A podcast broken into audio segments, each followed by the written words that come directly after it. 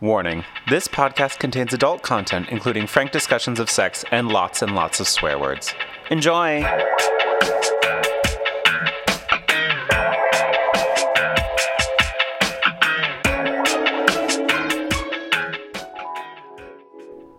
Katya didn't leave her time to wonder. Her touch, her lips, her tongue, her flesh, they drove all thought away. Every time Starbride thought she might surface, passion found her and wrapped her in its tight embrace. The sensations that coursed through her left no room for embarrassment. Starbride le- learned, hoping to give a fraction of what she received. She let Katya's moans be her guide, and Katya writhed, pulling the sheets from the mattress. Starbride took that to mean she'd learned well until Katya rolled her over and taught her all over again, driving the lessons from her conscious thoughts. She had time for one fleeting notion, and it was that Katya's reputation as a lover was well deserved. Neil. Yes, Neil. yes. Neil. That was Yes. really sexy. I know. I don't know what it is, but I, maybe because I'm an old bitter slut. But I think it's really sexy when it's like, here, let me teach you a few things about boudoir time. I love it. I love it. Um, but Yes. Should I read more? no, we have a podcast. Oh, that's true. That's true. Hi, I'm Neil, And I'm Claire, and this is FMK Lit, where we read two romance novels. a straight one and a queer one. And then we play Fuck, Mary Kill with the characters. We certainly do. Also, all the spoilers. So many spoilers. So many spoilers. So if you don't like spoilers, Then we suggest you buy the books that we are Uh-huh. reading, Uh-huh. read them, find out what happens in the end, Uh-huh. and then come back and listen to our opinions on it. yes, they are many and they are vast. Oh, so vast. Yeah. Yes. Uh, I picked some books. Yes, what did you pick, Neil? We picked, well, you helped me pick Aha. uh, The Fate of Crowns, the Fate of Crowns, Crowns trilogy, book one by Rebecca L. Garcia, and The Pyramid Waltz by Barbara Ann Wright. Which, the theme? spoiler, spoiler, The Pyramid Waltz is book one of a series, and I did not know that, and I was upset. Both of them are book ones. Right, but the, but the, uh, No, Pyramid Fate of Wa- Crowns, Fate of Crowns tells us it's book one. Pyramid Waltz did not tell us it's a book one. Yes, but at least Pyramid Waltz. Well, we'll get into it, but at least Pyramid Waltz has a defined romance. yep. There was, I like, it got to the point. I had 100 pages left. I'm like, there are so many balls in the air. How are we going to resolve this in 100 pages? And I was like, this is just a book one, isn't it? And then I looked up the author on Amazon. I'm like, yeah, it's a book one. God damn it. yeah. Anyway, the theme was princesses. Princesses. and the like sub theme um, which means something different for us so the supporting theme uh, was that it was high fantasy princesses Uh-huh. so we got princesses we got magic we got all kinds of stuff oh, God. There's so many things. I was very excited because fantasy is my escapist genre so yes. I was will ready. also say um, usually we try to pick books that are of a shorter length, and that's mostly because whenever I've picked books of a longer length, Neil is angry at me. because i don't read as fast as claire does fucking sue me Right. No, I think you're you're correct. But also, Neil this time picked the long books, and we are not going to be able to cover everything that happens in these books. no not even by a long shot. no Like, but that's fine that is fine. One of these books, my only real contribution is reading terrible syntax and weird word choices.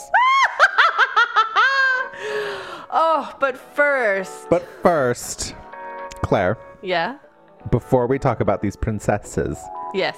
what has got you hot and bothered? Breaking news: Yes. Barbara Walters has died. Oh, And while there will be adulation about the fact that she is a uh, a journalist who broke through many glass ceilings, who dealt with a great many horrific men in her life to get to where she was, including like fellow anchors who thought she wasn't good enough to be there because she was a woman, um, bosses who thought she couldn't do anything but news on fashion, all those types of things. Like, hurrah, hurrah, gratitude where it is given. But we need to talk about this, and this is extremely important. She was a lifelong friend of Roy Cohn. Oh. And if you don't know who Roy, Roy Cohn was, he was uh, an attorney who was very much of a part of the um, uh, the the great socialism Red Scare uh, that was that had swept the nation, and he was also one of the uh, worst, probably awful attorneys in New York City. And Donald Trump is famous for saying, "Where is my Roy Cohn?" The type of man who will cover up you know, the, your terrible acts, the type of man who will make bad things go away. Um, he uh, was a horrific human being who did massive, horrible things and then died probably of AIDS because he mm-hmm. was not just closeted, but he was an atom bomb, wherein he refused to believe that he had AIDS and said, Roy Cohn doesn't get AIDS. He has cancer. And then he continued to fuck as many men as he wanted to without telling them he was positive. He is and what he was a he is a history's monster that Barbara Walters almost married, was a lifelong friend to, and then testified at his 1986 disbarment trial as a character witness for him. So, this is a bad thing that Barbara Walters did. And Barbara Walters allowed herself to continue to be positively, like, she stood up for Roy Cohn for the rest of her life. Um, in part because he helped with the adoption of her daughter, Jacqueline, which I'm reading directly off the Wikipedia page now. But let me just tell you if a crooked lawyer helps you with an adoption of a child, that adoption was not a legitimate or good adoption, probably. And we'll never know because he's a horrible human being. And I am hot and bothered about it. So, It's fair. while she did a lot of good in her life, and while she was probably an entertaining person to have dinner with, and while uh, she she absolutely opened the door for a lot of women who did a lot of good in their lives, and we have to recognize that. Um, this one thing was a blight. She also had bad taste in men in general. She later dated Alan Greenspan. So, anyway, that is the end of that. I don't have much more to say. Yes, she was also like, you know, Woody Allen's friend. So that's how we, that's all, any, you know, I don't have much else to say. Um, oh, and Roger Ailes. She was also a friend of Roger Ailes. God. Like, I'm sure she was friends with good people too, but, you know, what can we do? Yeah. Christine is shaking her head. No. Um, no, no, no. anyway, so a lot of people are going to say a lot of lovely things about her, which are true, probably. But this is an underlying truth, which is also like sort of undermines the rest of those Yeah. truths in very significant ways. Am I canceling Barbara Walters? No, because in fact, there's no such thing as cancel culture, and nobody can be canceled. Uh, the only people who can be canceled are those who are already without power. If anybody wants to get angry at Neil and I for anything, uh, we are ultimately cancelable because we are just here.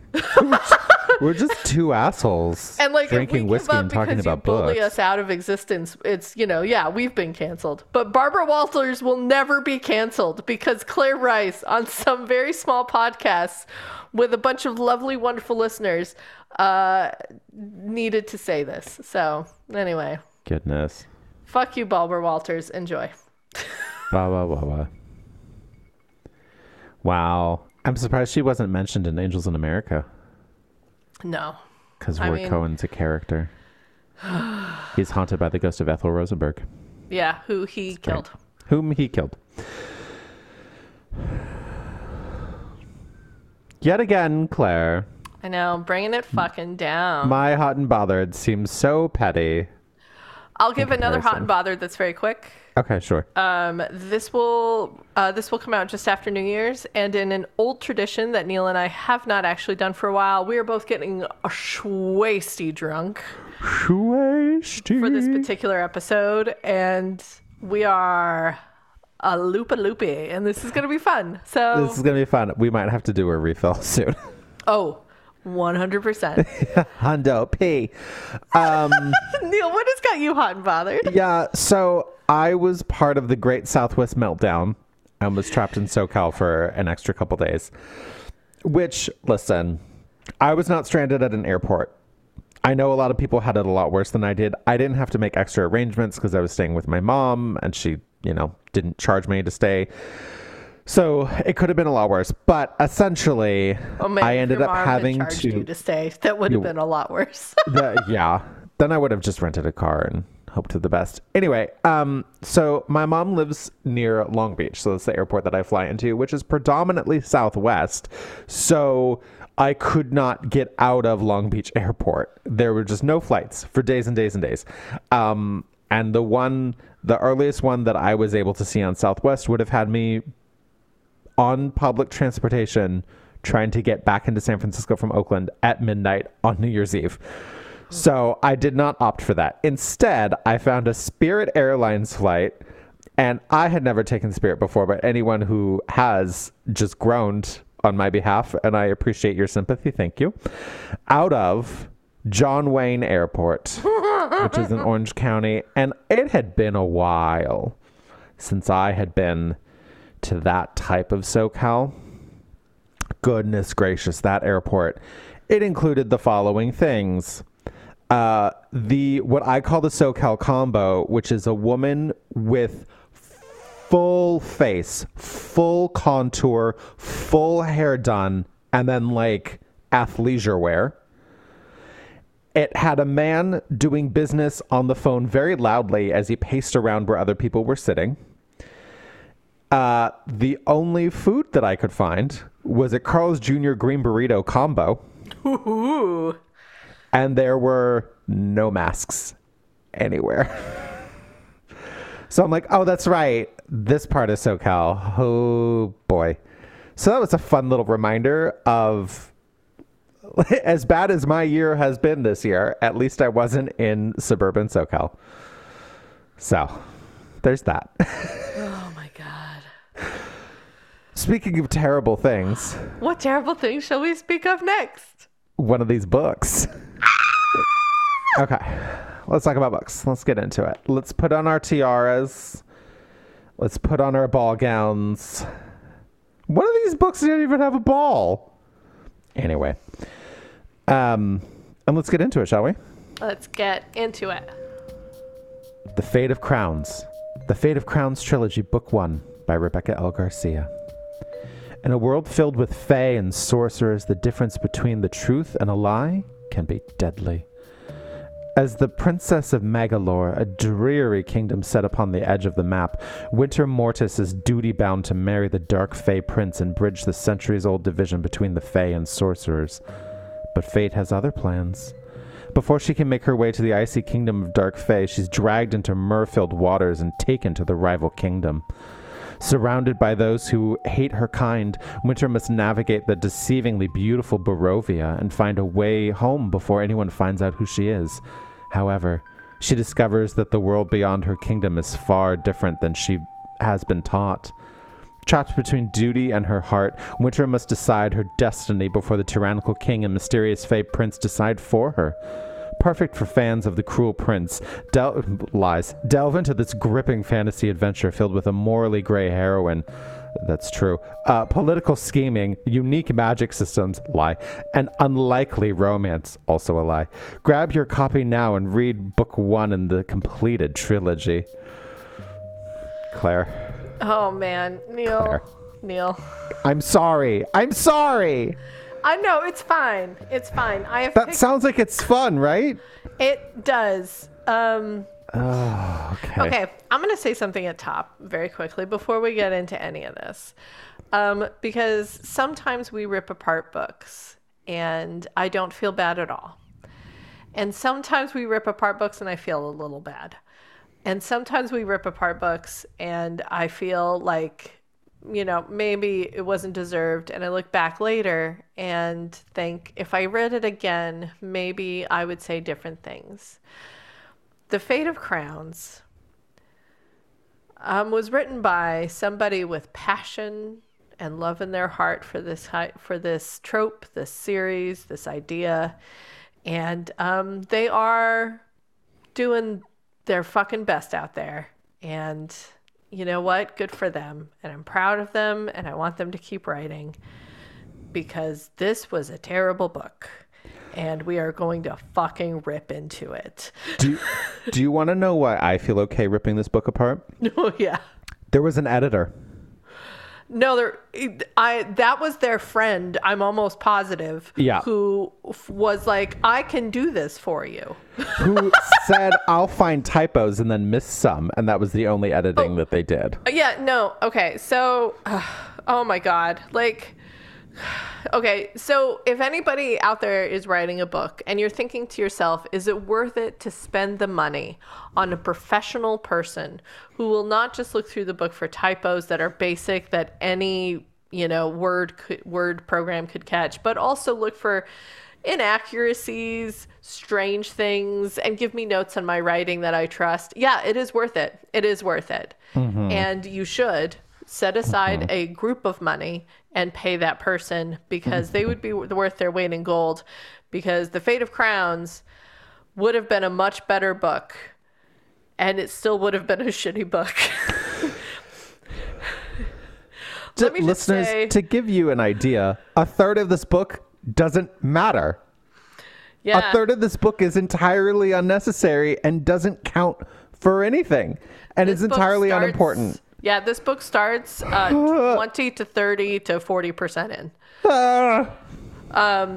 I'll also say this book takes place in general fantasy world. So it's Mm-hmm. just general sort of fantasy feel. Like so we kind of assumed that that's more or less like I don't know, like Renaissance sort Western of- European. Western European Renaissance sort of feel. Yeah, There's yeah, yeah. dresses, you know, Late we- medieval, We're, we're all super used to it, so we just sort of fall into it.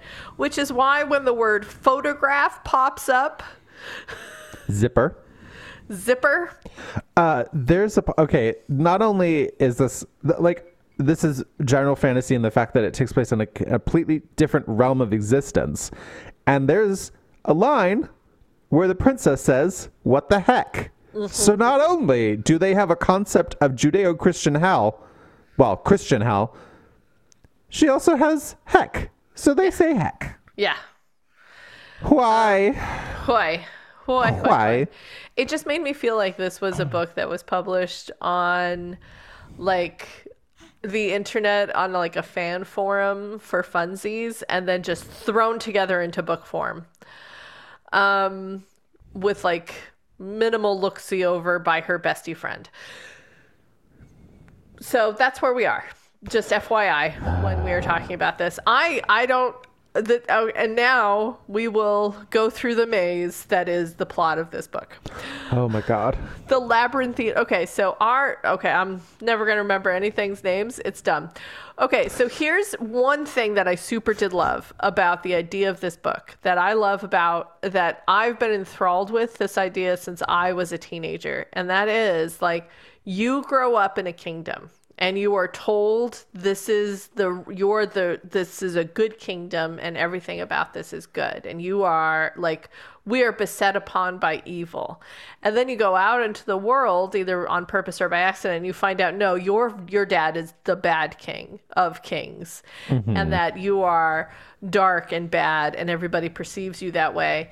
I love that idea I love that. I think that's amazing. And I love that like a world filled with propaganda and you didn't even know it was propaganda and now you have to question your reality. I fucking love that. I also love that getting out of that mindset is hard. That it's not something you just like go to another island and you're like, holy shit, everybody out here is super nice and I've been mistaken my whole life. No, no, no, no, no. I love that that's a difficult mindset to get out of. And so those are two things that this book could have and almost started to do right. Like, I love that uh-huh. this gray area princess is genuinely having a hard time shaking the propaganda that has been just like pushed into her since she was a baby. I love that. I think that's like she's out there in the world and this nice man is feeding her cakes and she's like, yeah, but too bad he's part of the bad people. Maybe he saved me and pulled me from the ocean, but maybe he's feeding me cakes that my mother has said was always bad. And maybe he's being super nice and not asking anything in return. And maybe he's being genuinely not presumptuous, but you know, fuck And maybe he's super handsome. super handsome. He sounded very handsome.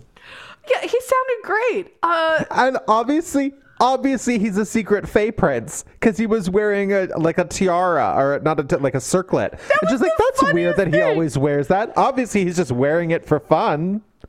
and she's like, "Why are you wearing that crown?" He's like, "It's not important." She's like, "Oh, they do not take fashion seriously here." Oh my god, that's the thing. That's another thing. Our girl Winter is so fucking um, dumb. he's thick as fuck, and She's so plans. dumb. And like, so she ends up in this other kingdom because she's out alone. She, okay.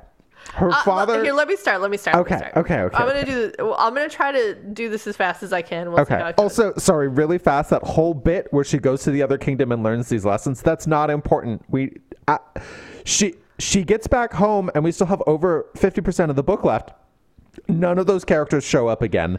None of those life lessons really matter because she's ready to allow invasion and regicide to happen in the Fae Kingdom because she wants to help her dad for whatever reason. Like that whole part where she's in another kingdom didn't matter to the book. yeah, no. All everything in there that was I, I use this term you, loosely accomplished could have been done so in the Fae Kingdom and like next to her kingdom. Oh no, I'm gonna mark several times where everything that's happened doesn't matter. So, I love it. I love it.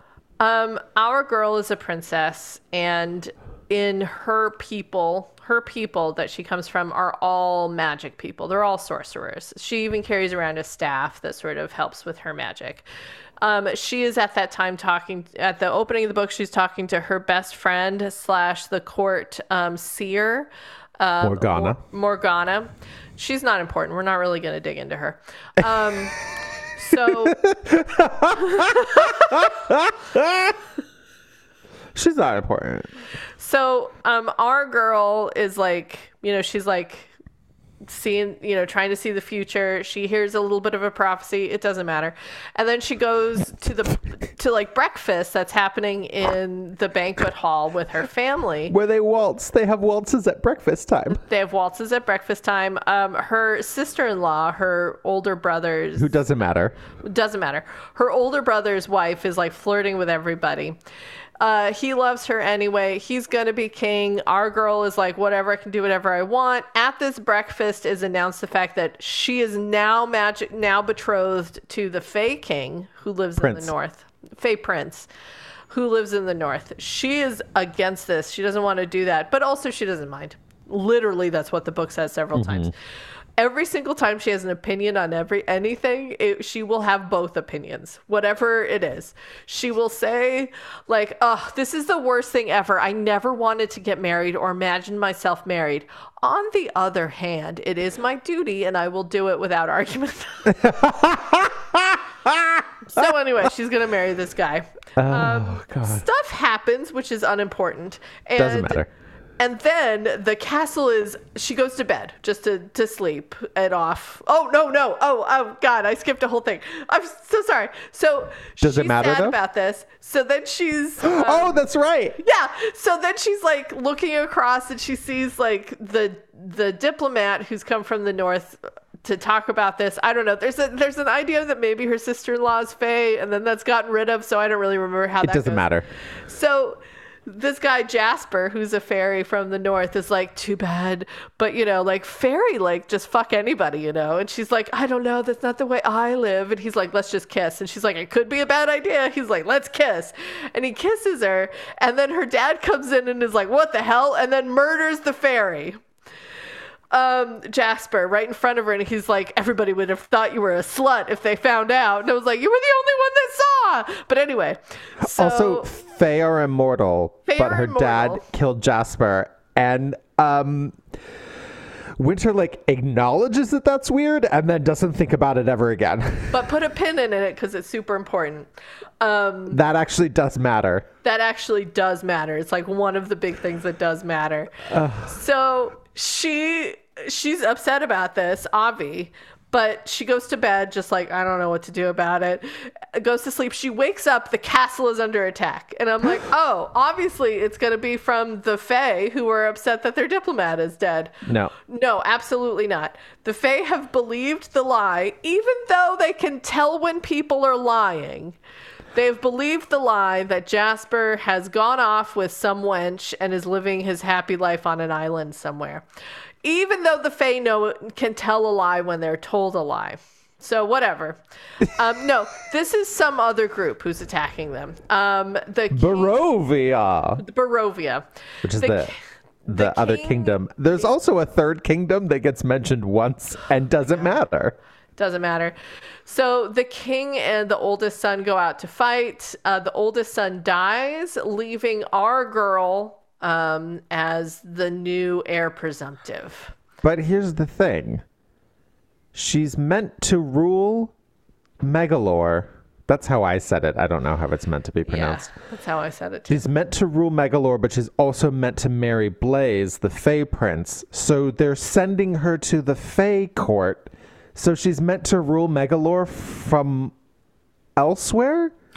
Yeah, How is that supposed to work? Not explained. not explained. Not explained. It doesn't matter because, in fact, the current king of Megalore and uh, Winter's father um, doesn't want her around the court for reasons of sadness. I can't really tell. It's to And- fuck that girl.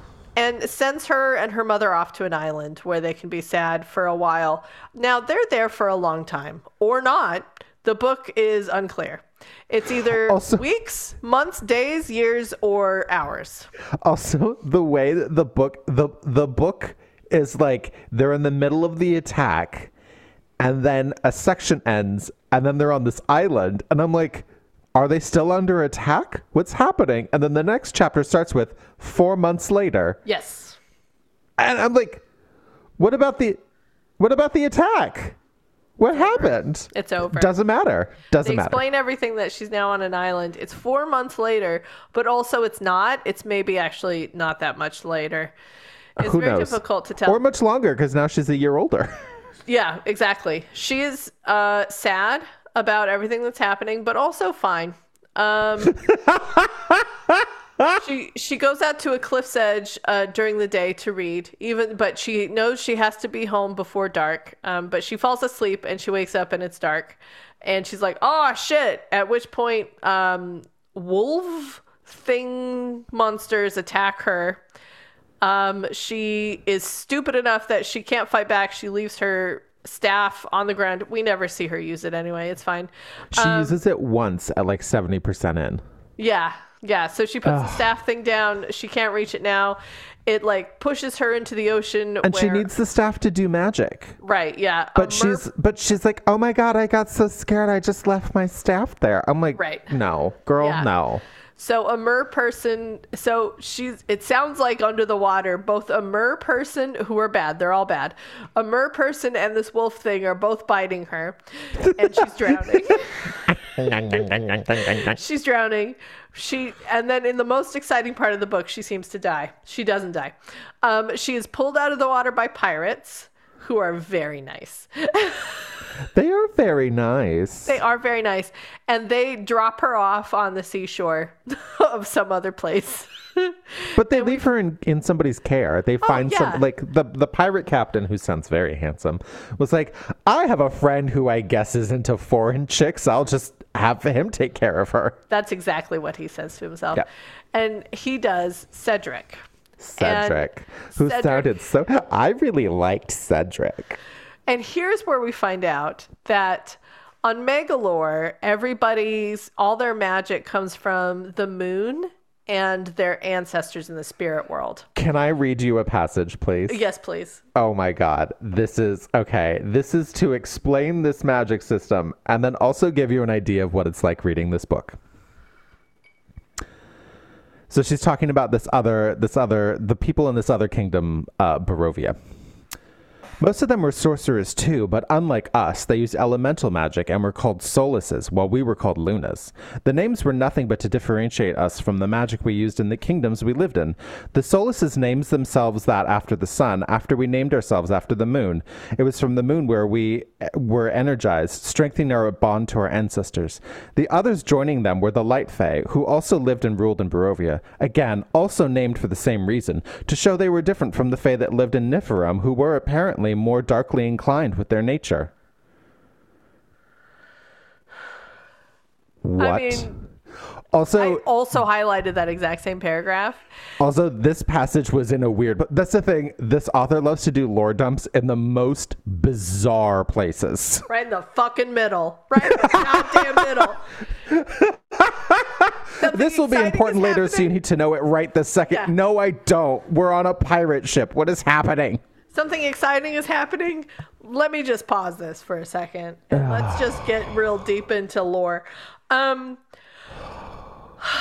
it was just Also, that please try and paragraph- parse out that passage. Like, try and glean meaning from that collection of words that I just mean- read.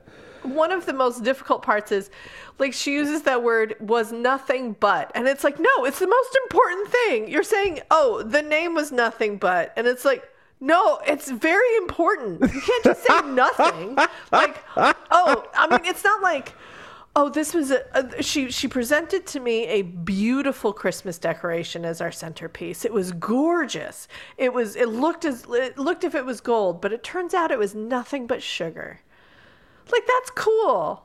That means like it's a smaller thing. Whatever the thing is, it's smaller. We expected gold, but it was nothing but sugar.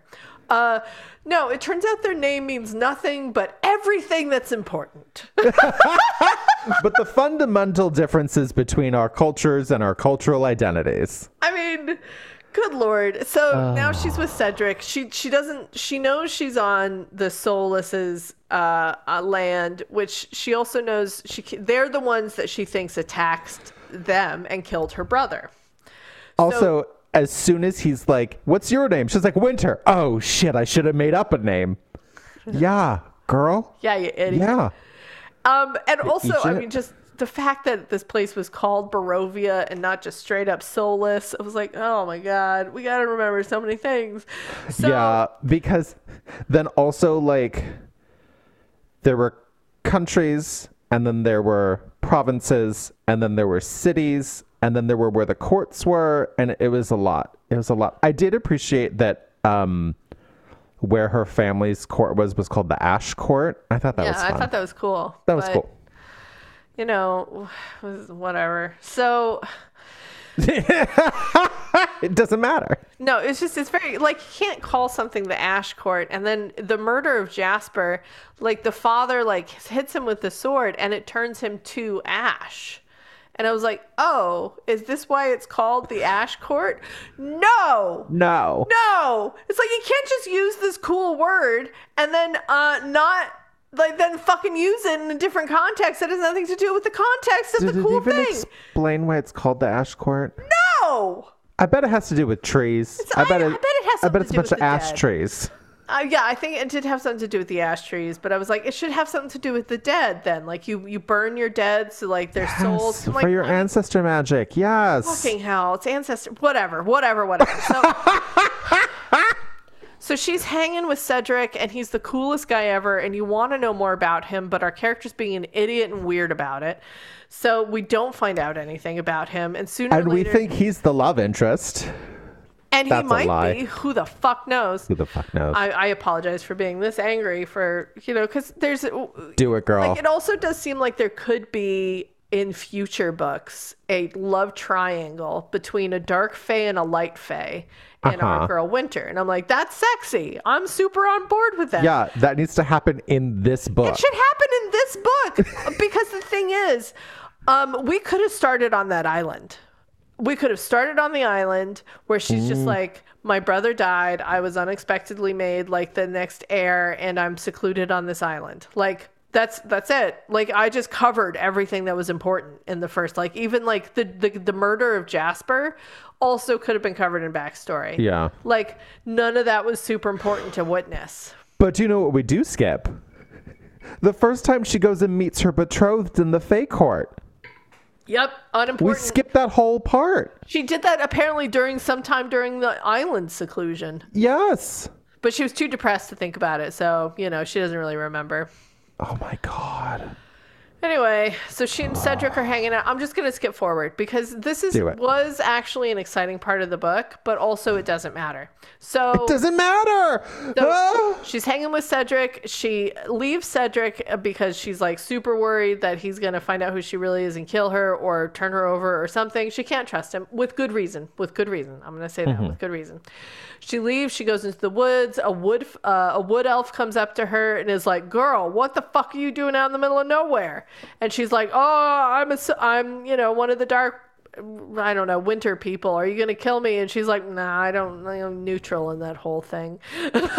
It's like I'm an elf. I got other shit to do. And and she's like, all we're doing is protecting the wood nymphs who everybody wants for some reason, and we want to make sure they don't get them. And she's like, oh, okay, so I'll help you get out of these woods.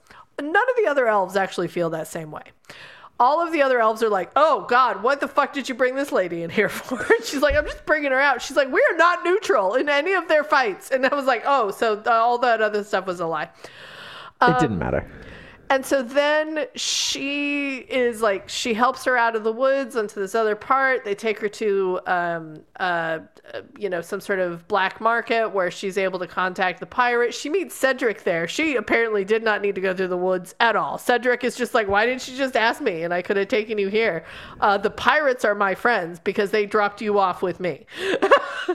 and she was just like, oh, that does make sense. And I'm like, oh, why did we go through all of the woods? And then they have this moment where they almost make out in an alleyway, and it was like fun and exciting, but it didn't matter. Didn't matter.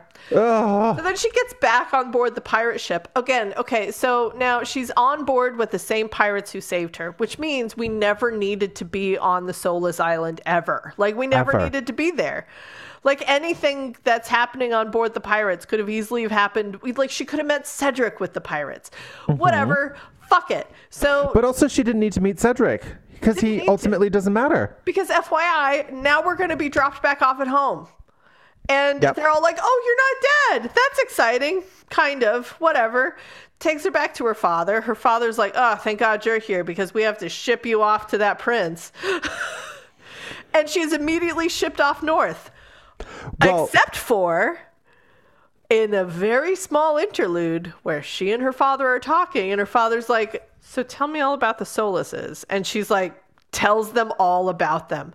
Like, from the Soluses, she did find out that mm, history is seen different from their side, and they kind of feel like they were the ones who were attacked, and the father's bad.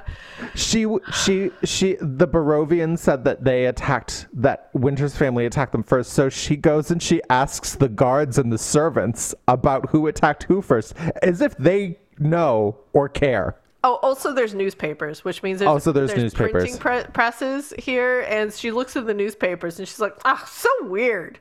There is no news from the other side here." Great. So, so then she just tells her father everything, and her father's like, "And you know what I really want is a wood nymph." And she's like, funny, the Soluses also want one. and he's like, weird. Do you know where I can get one? She's like, yeah, here's the woods there where I found it. And then as she's pointing it, she's like, should I be telling this to my dad? Is this a bad idea? And she's like, hey, FYI, just don't hurt any of the elves. And he's like, oh, I won't hurt the elves. No problem. And I'm like, you idiot. Idiot. And then, in two consecutive eavesdropping scenes that could have been put together, we find out that the marriage is a ploy on her father's part that he's going to sneak a bunch of troops into the Fae kingdom so that during the wedding, when the Fae have their guard down, he's going to attack, kill their king, and take over the kingdom. She finds this out and she's like, Well, I guess I gotta do it because daddy says so. Yeah. This was What? that that uh What? that eavesdropping scene was one of the funniest things because she goes to listen to the council and the king talk about the plans and she gets there just in time to hear the council being like we don't want to do it and then leave and I'm like oh we missed the plans and then the king just reiterates everything that he just talked Uh-huh. to with the council to the one dude who was there the whole time Yeah. and Yep, that's yep, yep. what we overhear was like why did we just overhear the council right? And then there's a, and then she leaves. There's like half a page, and then there's another eavesdropping scene with her dad and somebody else immediately after that could have been that same dude in that same scene. Yes. Oh. Though I will say, I found this hilarious and then also dreadful that later when she's at the fake court and everybody's really mean to her, she's like, my dad wants to kill them all. Well, they've been mean to me, so maybe they deserve it. I I'm like, yeah, you are 16, aren't you, bitch? Oh my oh. god. So she goes to the Fae court and the Dark Fae Prince is everything you want a Dark Fae Prince to be if you were fucking into that. I know. He's he's called the boy who can't fall in love. Everyone knows that. But then we don't see examples of that ever. No, not at all.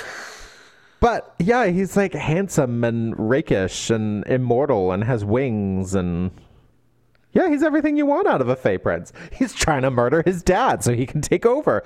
Because oh, here's the thing too. Oh my, god. God. It's like the Fae are immortal, except the queen died, and now the king is really sad. So it's weird, but that's fine because they're immortal. And the whole time, the whole time, I'm like, then how did the queen die?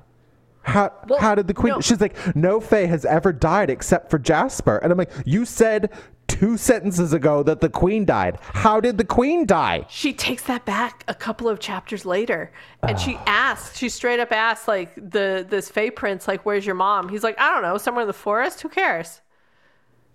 No, because it's very important. It's very important that so okay, okay. They oh. there are these magical artifacts, and one of them. no, no, no, Neil, because this is one of my favorite parts. This is one of my favorite awful parts. Okay, do So, it. So, like every girl in every fucking romance novel, and we cannot get away from this, and it's not a trope I'm enjoying anymore. Except this isn't a romance novel. no, I know, is that she loves books. Girls, I get it. I get it. We I also love books. We all love books. We're reading a book. We voluntarily. Christine's like, I don't. no, and Christine doesn't read books all that often, and she said so. And when she reads books, they're like about economics and shit. So when she was wa- so when our when our love and was Christine was re, was watching um you know the Beauty and the Beast and the Beast takes Belle into a library and is like I got you this. Christine in her head was like you already had this. What do you mean you gave me this? You're just giving me access to a fucking room. You can give me access to a bathroom? I'd love that. What about the kitchen? I just want full access to the kitchen, you numbskull. Oh, good. I've got full access to your ass old books.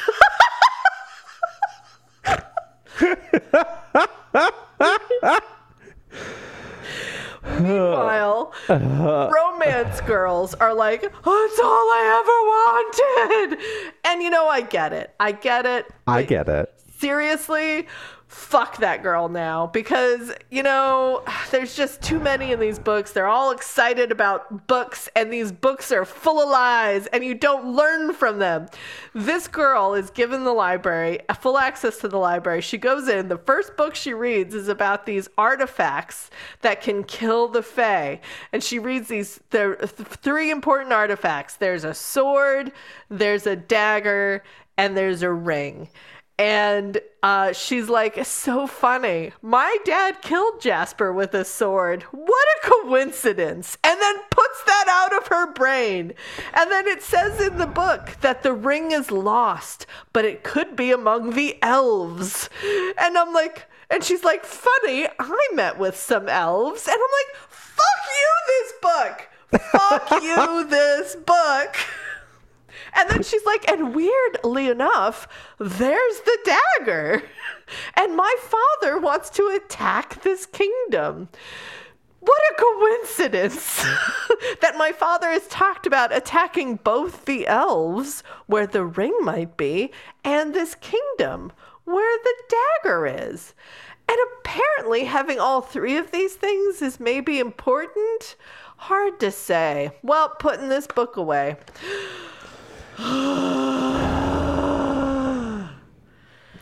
And then this drove me fucking crazy when she does actually decide to prevent her father from committing regicide and invading a neighboring kingdom. She finds this dark magic spell that binds Blaze, the Fae Prince, to her. so that he's mortal. And apparently, this sword that kills immortals can't injure mortals. I'm like, well, now any old sword can kill him, but whatever. but then also, so she she binds him. There's a spell. He doesn't know about it. Now he's more vulnerable than ever, but it might foil her dad's plan. I'm like, okay, this is this could be very interesting. And then the wedding happens. She gets cold feet, and then they leave right away. And then she and the dad fight, and she goes back to the fake kingdom and undoes the binding. So it didn't matter. Didn't matter It never Never mattered. Never mattered. Oh my god! Oh my! I f- f- flames on the side of my face, hot he- heaving, heaving hot br- breaths. Like It is also important to state that she literally only makes two choices in this whole book. No, I'm going to say three. Three choices. One, to go out reading at night. Two, to run away from Cedric. And three, to do that weird binding. And you know what matters? Not a single one of them. not a one. Not a one. None of her Not a choices matter. None of the things that happen matter. None of the things in this book matter. And it is so fucking frustrating. mm-hmm. I um I like and uh just yeah, I we can I can also point out other weird things. Um Oh, this was great. I like this. A four-legged white sofa beckoned to me to take my weight off my, the weight off my feet. What sofas are not four-legged?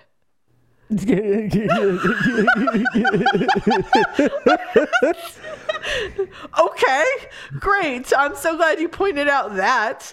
Um, I clutched my staff close to my chest. His change in attitude to me since I'd been back meant so much. I was finally the daughter he wanted, and any doubts I had were put to rest. Andre would have been proud. My eyes welled with tears at the thought. This is right after her dad is like, So I think I'm going to invade two countries at once and kill all the people you love. Um, uh, the king's plans had become my own, and until and until now, I had been okay with it. So first, we decided to use the word "okay." Yeah. Second of all, she had been okay with his plans, which again included regicide. and just now, she's unhappy about it.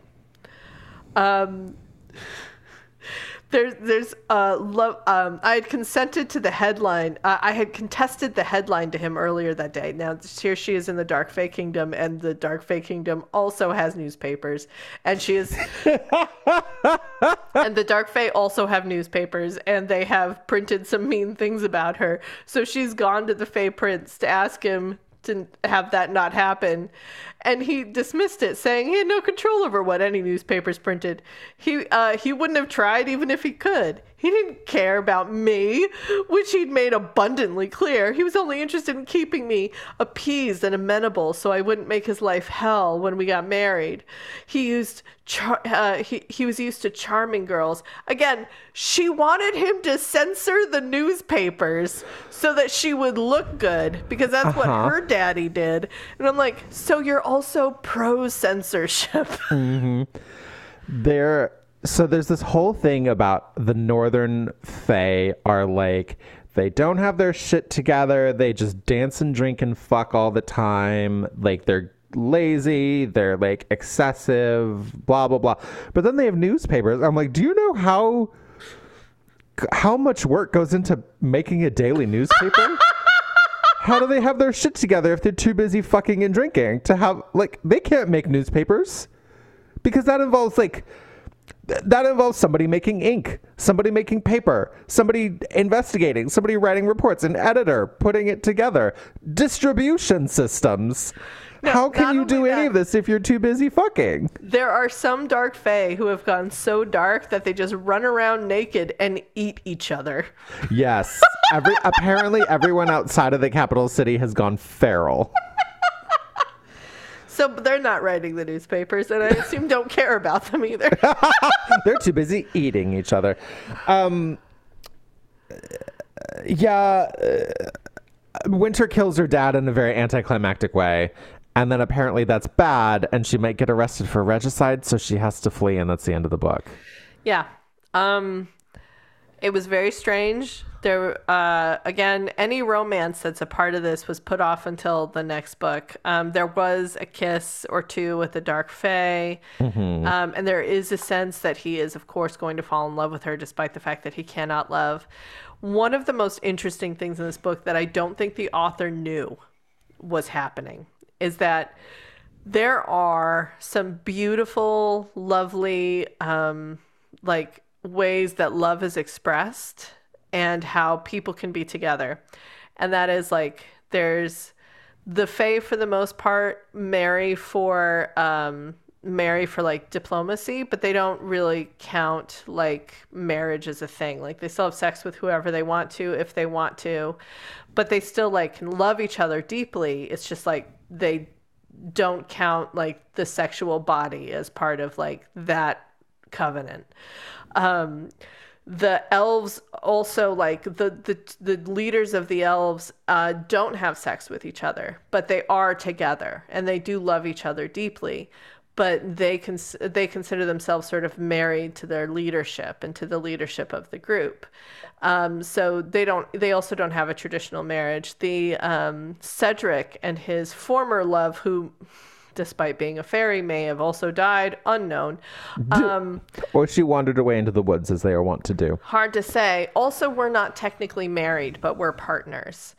And uh, that that was important to the two of them. And also aboard the pirate ship, um, the, the two head pirates were together and were not married. And like our Princess Winter kept asking people, Oh, so that's your husband. Oh, so that's your wife. Oh, so are you two together? Oh, are you in love? And they kept saying, why are you so like bound up by this like that's not important and then the marriages we did see which specifically like the the king and the uh and you know his wife like were completely unhappy and awful. And um so i kept going so this is going to be a series about non-traditional love right? And non-traditional marriage because she the, the lesson it feels like of all the dumb lessons i'm not learning the one lesson it does seem like i am learning is that love does not have to be bound by traditional rules and societal need it's, it's like you can find you can you can define your love and your partnership in your own ways as best befits the love that you two have found which I think is lovely. But I don't know if the author knows that's what she was writing, and I am not uh, going to read the next books to find out. No. She the our writer talks about her husband a lot and like the the acknowledgement and the thank yous and so I'm assuming that's not what she's intending to say. yeah, I don't think so either. It's, but all of the best relationships in this book were not traditional. Hmm. Anyway, Um I would like to read some passages that hurt my brain. There are a lot of them. So Christine, pick your favorites and choose those to stay in the episode. excellent. I will sit back. Okay. Heavy droplets of rain fell, hammering against the stained glass of my window, crisscrossed with lead. It sounds like the rain is crisscrossed with lead, but that is not true. It's the windows that are crisscrossed with lead. Uh, an editor would have picked up on that. Um, if I may read one. Yes. Enraptured by dreams of crowns and wedding gowns, I slowly peeled my eyelids back to reveal a bruised skyline. Did you peel your eyelids back? Did you? oh no. The sense of doom which had followed me since Morgana's reading had followed me since.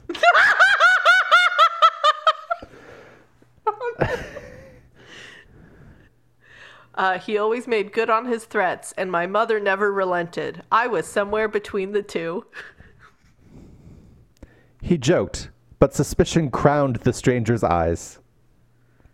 What does that mean?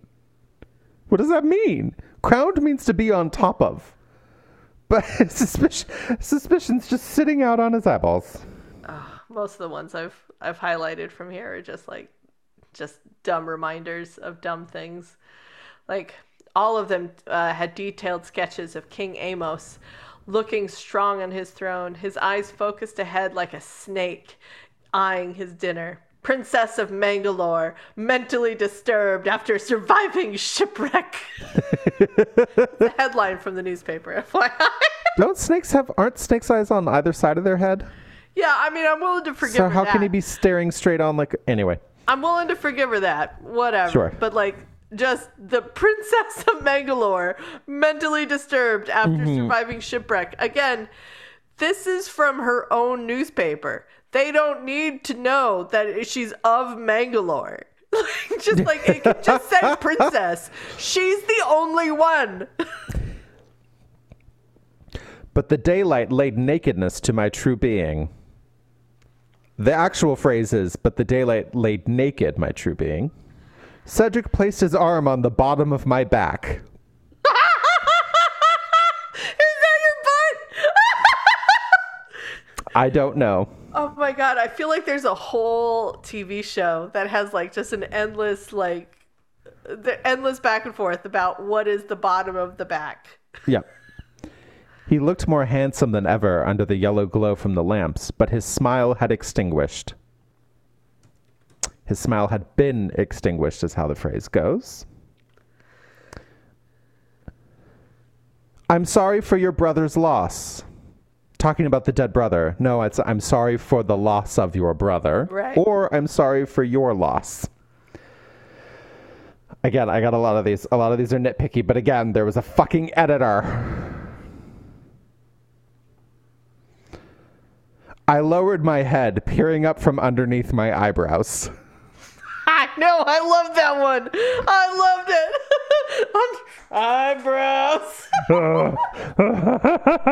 Eyebrows. So this is talking about. So it turns out that the old Fae King Azrael accidentally killed his wife because they got this dagger that can kill immortals, but they didn't know that's what it was, and so they were having a sparring match, and he hit her with it, and she died. But this is how that event is described to us. She had died at the same hand as he had, Azrael's. Azrael and the queen often had dueling matches to improve their swordsmanship, and unknowing the powers of the knife, which I later learned from Blaze was the dagger of ruin, which held the power to kill an immortal, he had scratched her skin with the blade. She died shortly after. This is also several chapters after we already know what the dagger of ruin is. Yeah, we were there when he. We were there for it. that. And then this is my last one. And then after a point, I gave up.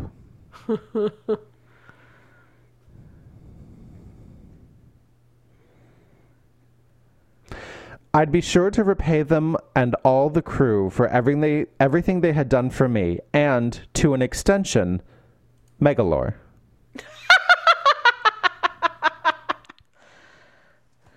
she conflated by extension and to an extent. Also, another reason why she was dumb, she figures out afterwards that the pirates need magic on like bewitched boats to be safe. And she's on this pirate ship for a very long time, and it's only like a week later that she's like, oh, I could have magicked their ship to like make it safer, but I just wasn't thinking about it at the time. Yeah. There's another time where she mugs someone in a room f- or in a city square full of people who can do magic, but nobody uses magic on her. And she's like, I guess they were just too startled by what happened to remember to do magic on me. And I'm like, author, you don't know how to handle magic, do you? you don't know how magic needs to be handled. Yeah. Yeah. The author had a very hard time with magic. This book was bad. Can we move on? Yeah, that was that book. That, That was The Fate of Crowns, The Fate of Crowns trilogy, book one by Rebecca L. Garcia. The Pyramid Waltz by Barbara Ann Wright. To most, Princess Katya Nar Umbriel was a rogue and a layabout. She parties, she hunts, and she breaks women's hearts. But the festival of lights go down and the palace slumbers. Katya chases down traitors to the crown and protects the kingdom's greatest secret. The royal umbriels are part fiend. When Katya thwarts an attempt to expose the king's monstrous side, she uncovers a plot that let the fiends out to play. Starbride has no interest in being a courtier. Ignoring her mother's order to snare an influential spouse, she comes to the court only to study law, but a flirtatious rake of a princess proves hard to resist, and Starbride is pulled into a world of secrets that leaves little room for honesty or love, a world neither woman may survive. Uh, Neil, Yes. Is that what that book was about? Yes. Okay. Yes. I have to ask Claire, what did you think of this book? Okay. Um, I felt a couple of things. Okay. One, um, at exactly um, 57% of the book, I went to bed one night and I was like, um, I'm gonna write Neil Gaiman and say this is a great book and he needs to talk about it. And I'm gonna write, I'm gonna just like Tor, I'm gonna email Tor and be like, you guys, you bitches need to get on this author. Like she's fucking amazing. And I was like, this shit's crazy. And then um, I will say from 57, 58% of the book to 75% of the book, I was like, oh no, I think this part's boring. oh, oh no, all the fun stuff that she built up is sort of like a lot of cool things happen in the book that's uh, in that part that's swashbuckly. But like they set up a really nice uh, barbara ann set up a really nice um, ticking clock that was important right away. And that just seems to disappear in that middle section of the book which was very disappointing um and then at the end of the book there were so many like a very a bunch of very exciting things happen and it is um not wrapped up because unbeknownst to anybody at all this is a part one. So i found this book highly entertaining very interesting pretty well written uh, missing a, a huge section of needs to keep needs to keep up the action in the middle. The romance did unfortunately slow this down. And that made me really sad because it's a good romance. Like this is a good romance that was romantic and sexy. Um and having it like the romance slowed down at that section I was talking about, the action slowed down at that section I was talking about, the mystery slowed down at that section I was talking about.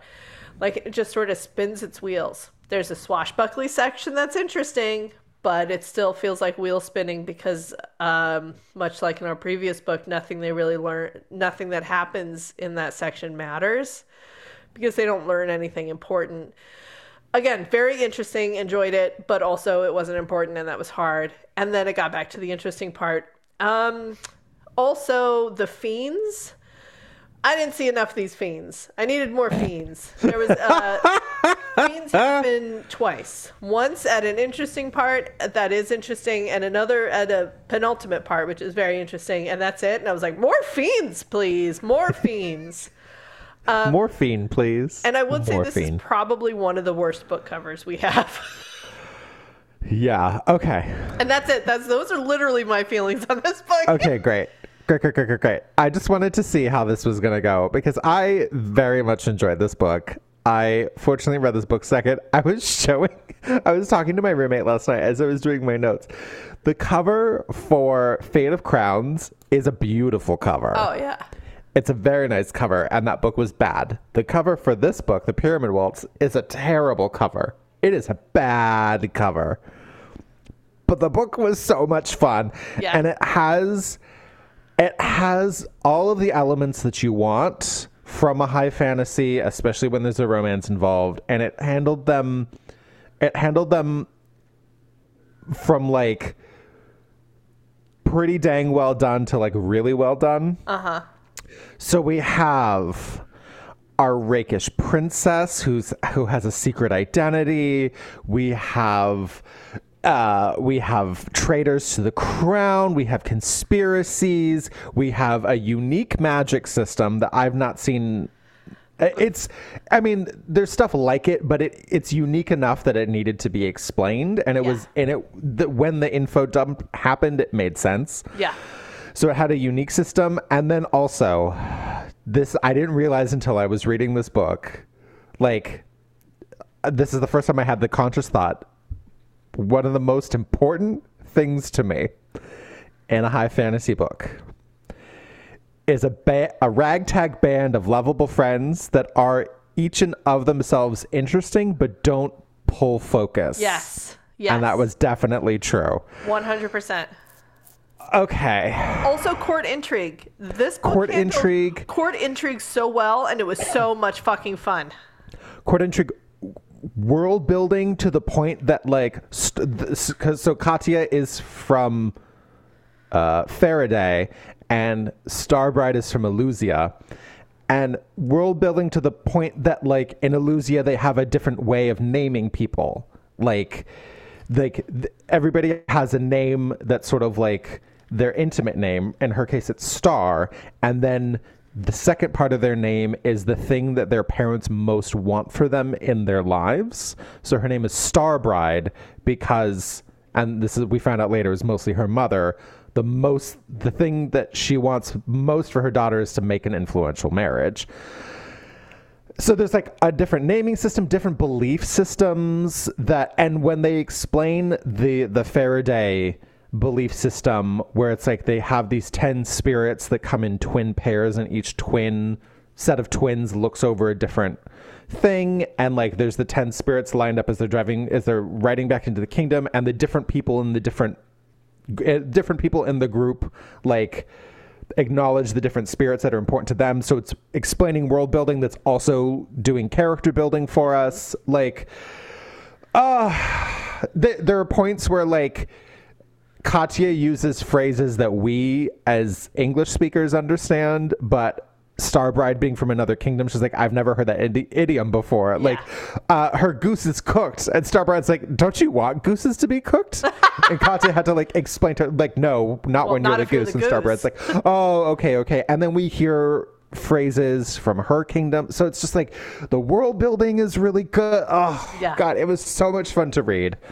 I do agree. There's a point in the middle that it, it gets a little sloggy. Um, okay, let's let's get into it. So, Katya is the princess of Farraday, and one of her uh, the, the I'm assuming it's like the founding the founder of the dynasty in order to establish himself as king. That's kind of the impression that I got. Summoned this demon or this fiend Yanchasa to uh-huh. like harness the demons the fiend's power to like take over. And then shit went real wrong so that his wife Vestra concocted a means by which Yanchasa was trapped in a pyramid, but because Yanchasa is so powerful that he wouldn't stay trapped in the pyramid, that then the royal family, when they reached a certain age, would take on, like they would sort of siphon off part of Yanchasa's fiendish identity into themselves. Yeah. So they have what's called the aspect. So, it they're makes part less powerful. So Which like, makes him less powerful. He can't break out, but it makes them like part fiend. Yes, which is a terrible, terrible secret. And so every like every member of the royal family, uh, as in, like royal blood, people who marry into the family, all of their kids, eventually when they get old enough, they um, take on the aspect to sort of like siphon some of Yanchasa's power away so that he stays dormant. And every five years, they do what's called the pyramid waltz because he's trapped in this pyramid where four people with the aspect like become them their fiendish selves and like take more power. It gets interrupted, so we don't know exactly what's supposed to happen. Um, But I think one of the, the neat things, because it's called a waltz, and they underline that they have named a lot of things that are bad that they don't enjoy doing sarcastically. And like that's part of like the Farraday thing. The Farraday thing is like anytime there's something unpleasant, they sort of give it a fun name to kind of make fun of it. So the waltz is like absolutely like it's also it's how they keep it a secret by calling it the pyramid waltz, but it's also it's also not a waltz. Like they're chained to a wall and they have Yeah. to like they have to share energies with this terrible being. And so it's like it's funny. It's like, oh, we got to do the waltz now. we to do the waltz now. And then also, it has become established that the second child of the king and queen becomes the head of the Order of Vestra, which is in charge of keeping the secret. Yeah. And in charge of like yeah, and keeping the secret also means like hunting down people who want to like betray the secret, like so tra- betrayers and like hunting down people who are just also bad, just criminals in general, and making sure that they are also keeping um, anybody who would want to assassinate the king or I mean and that's also another thing like it's not entirely like we're just keeping the secret it's like no no no we're also protecting the line Yeah, yeah, yeah. It, yeah, it becomes a Secret Service thing. So then we have this really fantastic situation wherein Katya is the head of this order, which is in and of itself a secret.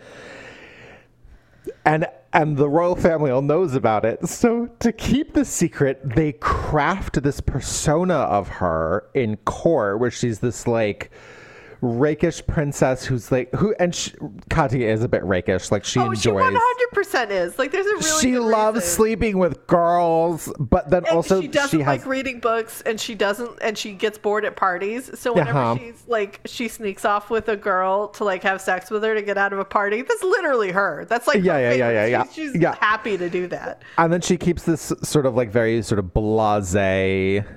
She also like doesn't care, like doesn't like the the sort of squabbling court intrigue. So she has this persona which is very blasé and above it all. And then they're like, she loves hunting, and so whenever she has to go out and investigate like a traitor or something, they say it's because she's hunting. And her handmaiden goes with them and does the hunting for her. And there's a part where she comes back from like killing traitors. And there's like a deer with an arrow like right between its eyes and Katya's like I'm getting better every day. well because her handmaiden's also part of the secret group. Yes. and uh and there's this funny scene they're like uh i guess we gotta bring something back. And her handmaiden goes got it. And she just shoots a thing real quick and she's like i'm getting better every day. And the handmaiden goes do we have to carry it back? I'm just tired they have a really fun relationship too.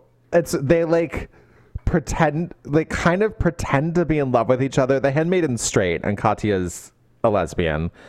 And they know this, so it's like totally joking, but they just like Katya's like, "Oh, and then I'll if only you were st- you weren't straight," but it's like completely joking and really sweet. And then we also find out within the first several pages that Katya's like, every single person that talks to me who's not my family or part of this order, just like they just want something from me. They're always wanting something from me to like help themselves, help their friends, using my influence, losing using my power. And that's all that is, and I'm fucking exhausted by it. And like that's why I just sleep with girls because as soon as I sleep with them and can walk away, then like they can't ask me for shit, and I fucking hate it. Then we meet Starbride, which I read that I'm like that's not a great name, and then I read like the naming system and why she's named that. I'm like that's a really great name. I know, and like she hated it. Like she also Yeah. was not, and her father called her Lucky, so she's Star Lucky. So she's Star yeah, her father wanted to name her Star Lucky.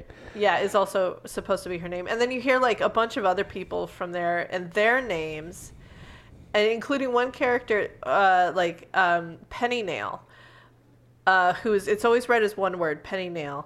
And Mm-hmm. then later, when you find out the naming convention, and he's he's silent, like he doesn't speak, and he has a He wears a on the whole time. mask, and that's like a. I don't know if this is a real. It's like grinning Jack or something. So I don't know if this is a real thing, but like it's like this like creepy smile, and he's silent, and like his outfit covers everything. So it's like nobody knows who he is except for Crow, that we'll get to later.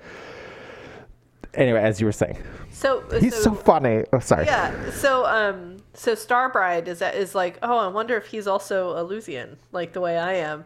But I wonder what his name means because like it's like what do your parents want for you? Mm-hmm. And then why would you be called Nail? And it's like very interesting and, and Yeah, it was yeah, yeah. fun. Yeah. So here we have Starbride and her um, handmaiden Dawnmother, who is sassy as fuck. So obviously she's one of my favorite characters. And so Starbride is in Farraday. She they they have the system by which people can like buy their way into court and then hope to then like marry into nobility or something. Which and sounded, I mean, very real. Like basically buys you a tiny ass apartment and then you can like hang around and do court activities with everybody else. But because she is Allusian and no like one person is even like oh i don't go in for the ethnic groups. Um like they do not want to work with her which is fine because she's there to learn about the law to try to help her people who are suffering from like trade disputes between the rest of Farraday and Allusian. So she's there to learn that. And she's even we see her sending missives back like about the things she's learning. Yeah. Um so Allusia the relationship between Allusia and Farraday is analogous to India and uh, the British Empire and like Allusian culture is in this book is pulled a lot from Indian culture in real life. Um, so yeah, so she's like, yeah, these Farraday merchants keep exploiting laws and loopholes in laws, saying like, oh well, it's the law, so we can do whatever we want. So she's like, my mom wants me to go and marry some muckety muck. I just want to go to the library and read law books and like get some help for my people. And then we she like oh my god the, her and the princess the meet cute is super adorable because the this palace is like a fucking maze. And starbride's trying to find her way into the library. None of the guards will talk to her. None of the servants will talk to her. And One so of the servants is even like, "Oh, if it's not my area, I don't know anything about it." it's like that's not my section. Um so she me she runs into this and Katya is just getting back from being out for order business, so she's in her like hunting leathers. And Starbride meets this very beautiful young woman who might just be a guard, considering how she's dressed. And she's like, "Oh my god, can you help me find the library?" And then she like finds out after the fact that it's the princess, and she's like, "Fucking shit!" And then she's like, "I bet you." That like she didn't want me to she didn't want to tell me who she is because as soon as she did she expected me to like want something from her to ask something from her. And i don't want to do that. Like i want to help my people on my own. I'm not here to like curry favor or anything. And i'm like oh my god they're perfect for each other. We see right away right away why they are perfect for each other. And it is great. Yes. and there's this thing where like the court fashion that season is these like layered flouncy dresses. I kind of pictured um Hermione's dress from the I fourth Harry pictured that too. That's exactly what I pictured. Right, but it also it sounded like it had sleeves and was even bigger. Yeah. And Starbride is like a little shorter and curvy, and she's like, "This fashion looks good on." It seems like every body type except mine. I fucking hate these dresses. And in their first meeting, she tells Katya like, "Oh, I look like a fucking meringue." So then the rest of the book, Katya refers to her as Miss Meringue. Yeah. And then there's a point where, like, in their friendship, where uh, Starbride sends Katya a gift, and it's like a gorgeous box with Allusian writing on it with no note, and then Katya opens it up, and there are meringues inside. I'm like, ah, ah. It was so good. Their courtship was really sweet. Like Katya takes um, Starbride into a secret, like up to a secret balcony to look over the city, and so they can be alone together. It was very cute. It was very sweet. They said I love you too soon, but other than that, I'm just like, these two are so much fun together. And then the sex scenes were great. Uh huh. Uh, It was so much fun. Anyway, so while this is all going on, Katya is investigating. Um, and oh, there's a point she takes, she promises to take Starbride out shopping, probably to like get her something other than one of these disgusting flouncy dresses. And Katya keeps seeing these weird symbols around town, and they sort of like end up steering her into this uh, pillow store. And there's a line in the narrative that's like, what could possibly happen to them in a pillow store? And I highlighted it. I was like, no! Because you know, as soon as the author says that, that something terrible is about to happen. Yeah, yeah, yeah. And it's So, a trap. It's all It a was a, trap. it was a terrible trap. We have found out there's a group of people who know about the fiends that Okay, th- this is really important actually, because at this moment, the author has not told us about fiends. We don't know about them yet. That hasn't come up. So when Mm-hmm. we see Katya turn into a monster, Mm-hmm. this is the first time we know about it. Like it was a sh- and I know that because it was a fucking shock to yours truly. Because I did not read the back of the book as per usual. I Oh. didn't know what was happening. Oh, that's really interesting. Because I knew, so I was like, oh, okay, this makes sense. I had no idea that's what was going to happen. That's so exciting. It did talk about, of course, that we were like the trapped, you know, big bad monster. It did talk about that they took into themselves something. There was a hint that you, you know, you people, you know, I'm going to unmask you because when there was a, a point where the king was almost assassinated and he said something to that effect, and I was mm-hmm. like, oh man, are they lizard people? Because that would be weird. and they kind of are. So. They are the fantasy equivalent of lizard people. Yeah, so at, at first it just felt like maybe there was a conspiracy theory that they were lizard people, and I thought, what a funny thing to have twisted into this book. And then I was like, oh no, well, it is a conspiracy theory, and it's also true. so that was, and it was all crazy. But so she's like a werewolf demon creature, um, and but we know that this is a special relationship because she looks to Starbride even in her like monster phase and she's like okay don't kill that girl. Kill out everyone else because when they are fiends, they literally just want to kill everyone, everywhere, everything. which i appreciated about that. Like i liked that they were true monsters. Yeah, it that that last fight at the end is, and when we're inside Katya's head, it is dark. yeah it is very dark It is dark o'clock. Um, so yeah, and then also this is where we find out we find out a little bit more about the magic system, which is magic happens through these little like glass or crystal pyramids, and basically people who can use them can like channel magic through them or sort of like set them as traps or wards or things. And so like everyone in the royal family wears a pyramid around their neck that's meant to sort of like suppress the fiend. And of course the fiend comes out like when they're angry. So if they get angry enough, then like they feel the the necklace, the pyramid getting warm, and then that like tells them that they need to calm down or whatever. Um so, and then we also find out that uh, pyramids can be used for mind control because they mind control uh, Katya into a cage, but it doesn't work on Starbride. And everyone's like, that's weird. And they're like, well, since we're here, and then they're like, let's just chop off Starbride's fingers. And then Katya turns into a fiend and murders all of them. well and, it, the- did, it did seem like it was they were specifically trying to get the fiend out of katya like, As like it wasn't just like for funsies like they were trying to get the the fiend out and it worked And it worked, except then they all got murdered. Yes. Well, and I think um, oh, we are taking up a lot of time. So I am going to suggest we scooch ahead a little bit and skip over a whole bunch of very important things. a bunch of important things. I would like to take some time to talk a little bit about the other members of the Order of Vestra because they're fun. Uh, like we said, we have Pennynail who doesn't talk and is like hilarious. Like the narrative just sort of like describes movements that he makes to communicate his feeling, and he's fucking hilarious. We have Crow, who's so people who use pyramids are called Pyradiste.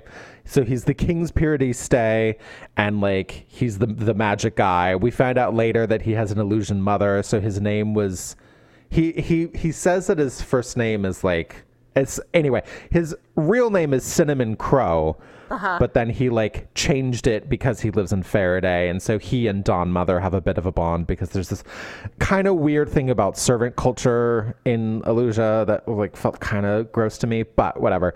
Um and then and then there's maya which is um katya's cousin and if something happens to uh, Katya's older brother, then Katya is in line for the throne, and then Maya takes over the order. Yeah. So there's like a line of succession for the throne, and then also for this order.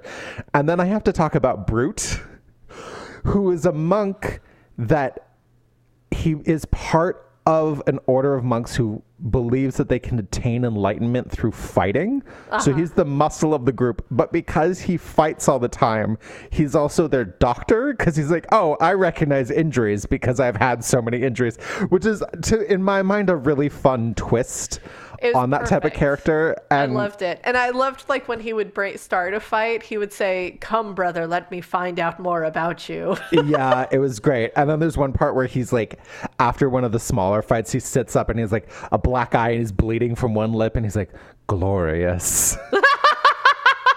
it was great.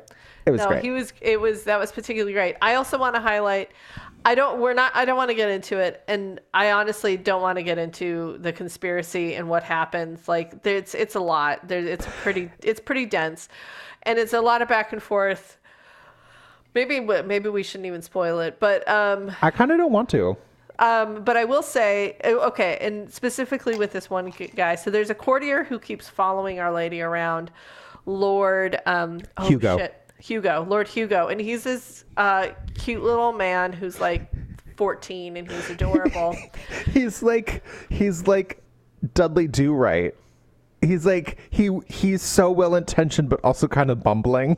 and he wants he's like no no no my lady i i can't let you go into the woods alone it would it would impugn my honor to know that you had done that i must be with you and she's like jesus christ i am trying to you know so like it's it's very funny so he and starbride end up going into the woods together um he's following her she's trying to follow katya because she's having a jealousy episode and uh, they're beset upon by what seems to be thieves. Turns out later it's not. Blah blah blah. I'm not going to get into it. And he's he tries to fight them. He does well at first, and then he's stabbed in the back with a flying um, with a thrown knife, and he, he falls, and it looks like he's dead. And I gasped. I gasped I know. out loud. I was sad. I was upset because we had two scenes with him where he was fucking adorable and wonderful, and I was like, I, I, this is a lot. Um, and then later, like the group comes, they find him. They're like, "Who's this little twerp?" And Katya's like, "Oh God, that's Lord Hugo. What the hell is he doing out here?" And our man Brute is like, "Oh, it didn't go in very far. This man has extra clothes on to make him look." bigger because he's look how tiny he is He's so scrawny. and, And so then- they're, they're able to bring him back and it's okay Uh, but like uh like that that scene got me I know. And then they're like, maybe he's involved with the conspiracy because he's new in court. And everyone's like, no, he's just too nice and bumbling. And then, spoiler, spoiler, it turns out he is involved. And I was like, no, I didn't want him to be involved. But then he ends up like having a change of heart and helps them. And so he's still I a good say, guy. I knew exactly how he was involved, and this was a little disappointing. The moment, like, there's a very specific moment where he meets the rest of the group, and he first lays eyes on Maya, and mm. and someone's like, "Well, she is pretty," and he's like, "Yeah, but that doesn't, that isn't it. There's something else about her." Uh, the whole rest of the book opened up for me. I knew exactly mm, what was mm-hmm. happening, like, Yeah. almost down to the letter. And Yeah. That was also another reason why that middle part moved slowly for me is because I knew what was coming. Yeah. And I was like, we can just get to it. Like, I don't know why we're going so, like, Yeah, it was yeah. so slow to get through that other part. Again, there was swashbuckling fun stuff happening and sex, but like there was no border, no barrier to the romance anymore. Like these two had gotten together and it Mm-hmm. was fine there was um, they had to discover a very specific thing about the conspiracy that i knew they weren't going to because they weren't looking in the right place because i'd already figured out where they should be looking. Mm-hmm. So that was so as swashbuckly fun as it was and as funny as other things happened it was also spinning its wheels because i knew mm-hmm. exactly what was supposed to be happening mm-hmm. next. Yeah, it wasn't at that moment, but there were that I figured out Hugo was involved because there was one point where they're like, "Oh, maybe it's Lady Hilda, who's this like noble who's like trying so hard to like get into Katya's pants to the point that she almost poisons Star Starbride." And I'm like, they're like, maybe it's her. I'm like, that would be great. And somebody makes the somebody makes the point. They're like, oh, what better disguise for a villain than to be a lesser villain? I'm like, oh, that would be kind of a fun twist. Also, we all hate her anyway. But then there's a point where they're like, there's no way Lord Hugo could be involved. He's just so honest and just like so forthright, and I trust him so much. I'm like, well, obviously it's him. well and I Anyway. sus- yeah i had suspected that lady since from early on so i kind of also knew it wasn't her Like, Yeah, oh they're just pointing too many things to her That would have been a little too easy, but it would have been fun too. Um, also, both of these girls, both Katya and Starbride, are fucking smart. Yeah. Like even when they don't know things, even when they don't figure things out, they like know what to do next. They're able to improvise. They think on their feet. There's one point because of course part of Starbride's journey is that she like gets kind of excited by the danger and like being involved and Katya's like I need to keep her safe. And then there's one point where Starbride's like either you invite me or I show up anyway. And Katya's like that is a good point. Um but there's a part where Starbride gets kidnapped and then she like figures out how to help herself get rescued in a way that was really smart. And I'm like, great. It was so much fun. It's really fun. There's betrayal at the end the the reveal about like who's who the big bad is behind it all i was like like it was well done i really enjoyed it this is a really fun book also they're super cute together and parts of it are so funny there were there were some lines that made me laugh out loud Yeah. Same. Same.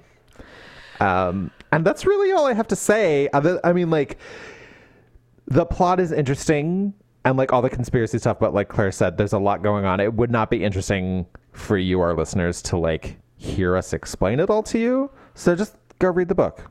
Yeah. Go read the book. Yeah. And that was The Pyramid Waltz by Barbara Ann Wright, which, again, I thought it was a standalone. So I was like, oh, there's 100 pages left. How are they going to wrap everything up? And they didn't. And it made me mad because it was longer, a longer book than I like to read for this podcast. And now I'm like, do I need to read the other books? When will I have time to read the other books? So I'm a little upset. This is a good problem to have, though. Good problems. Here's to good problems. And Anyway. that was that book. The Pyramid Waltz by Barbara Ann Wright. Are you ready? Are you ready? Let's play Fuck Marry. Fuck Marry. Fuck Marry. Fuck Marry Kill. Are you ready? Let's play Fuck Marry. Yeah. Fuck Marry Kill. Fuck Marry Kill. Fuck Marry Kill. Fuck Marry. Fuck Marry. Fuck Marry Kill. Are you ready? Fuck Marry. Kill. Okay, Claire, Neil. are you ready to fuck Marry Kill? Ah, I am not ready, but yes, I'm ready. Would you like me to go first? Um, I'll go first. Okay. If it's the same as mine, I'm going to be sad because I, I don't have a backup this time. I don't think it is. I don't think it is. Okay. All right. Fuck Marry Kill. Dark Fae. Light Fae. Feral Fae. Oh. I'm going to fuck Dark Fae. Mm-hmm. They seem to be good at it. I'm going to marry Light Fae because in Barovia, the sorcerers and the Fae don't have separate kingdoms, even though the Fae are treated like second class citizens. But like, I, we could still travel about and do things. Um, and then I'm going to kill Feral Fae because spoopy and scary. like that scene where she was like in that village with the Feral Fae, I was like, this is bleak and I don't want to be here anymore. I know. Um, but here's the thing. They still lived in a village. For all we know, they also had newspapers. Honestly, they could just be getting bad press. And they could have been doing stuff for her to get her the fuck out. They're like, okay, so now we're taking out the fake blood, and I'm just gonna, and then like, this bitch will get out, and we can just carry on with our lives. She's interrupting the orgy, so let's scare her away. let's get the blood. And girl. Um, yeah, no, I mean, um, like we see Cedric, he's the only one of the light fae we really, really meet. Um, and so I can only assume they're all great, but they also do seem, I don't know, like he does seem to live in a little cottage, and I don't know if he's just doing that for fun, but he's also working on the black market, and he wants to keep pixies as pets, which also seems wrong because they have their own lives and thoughts. They're they are not dogs that need us. I'm assuming he's deposed, or like because the Fae are second class citizens, that he's been sort of stripped from his title and rank. And that part of the story is like getting him back on the throne or whatever. Maybe. But it doesn't matter for this book. None of it matters for this book. None of it matters for this book. um, God. so yeah, I don't know. Um, I'm gonna go ahead and look. I'm gonna marry the Dark Fae, and I'm gonna tell you why.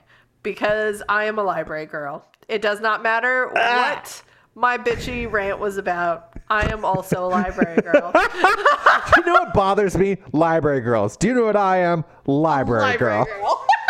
girl. girl, you know it. Yes, yes, I do. So Because I know, too am a library girl. you know, fuck those bitches. it's you and me.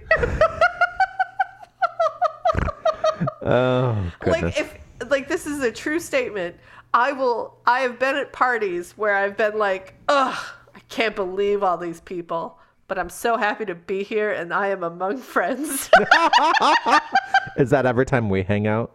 no with Okay. you and me gosh we're perfect everything about us is great the way we spend our free time is both productive and good for society. yeah yeah we are people who rip into our own people we are the feral fae We- I'm just out here trying to have an orgy, and then some books come by, and I get the blood, and, and then I scare the books away. Get the fuck out of here. I'm trying to read my cozy mystery novel, but you with your fucking barely romance plot. How It was billed as a romance too, this book. billed as a romance I'm just, I'm upset.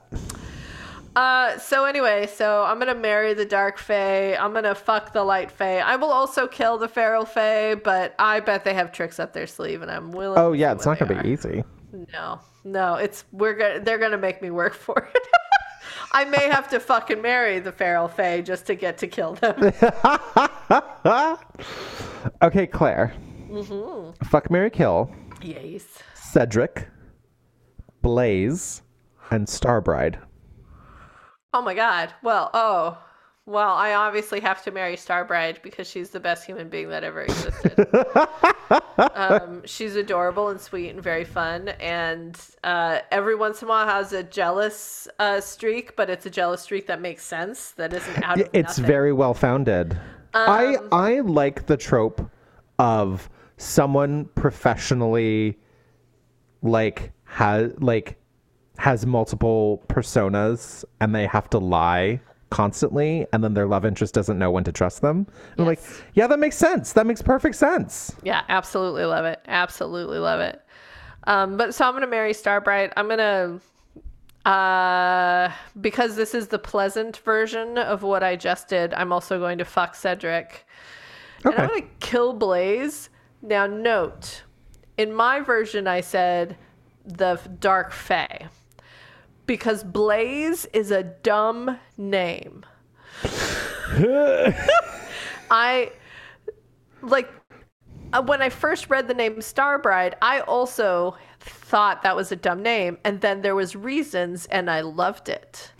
Blaze has no reasons, and it is in fact he's a, dark winter cold fae. Uh-huh. Why is he called Blaze? I hate it. He's dead to me. Dark Fae, I'll I'll marry them. Blaze is dead. Just not him. No. No.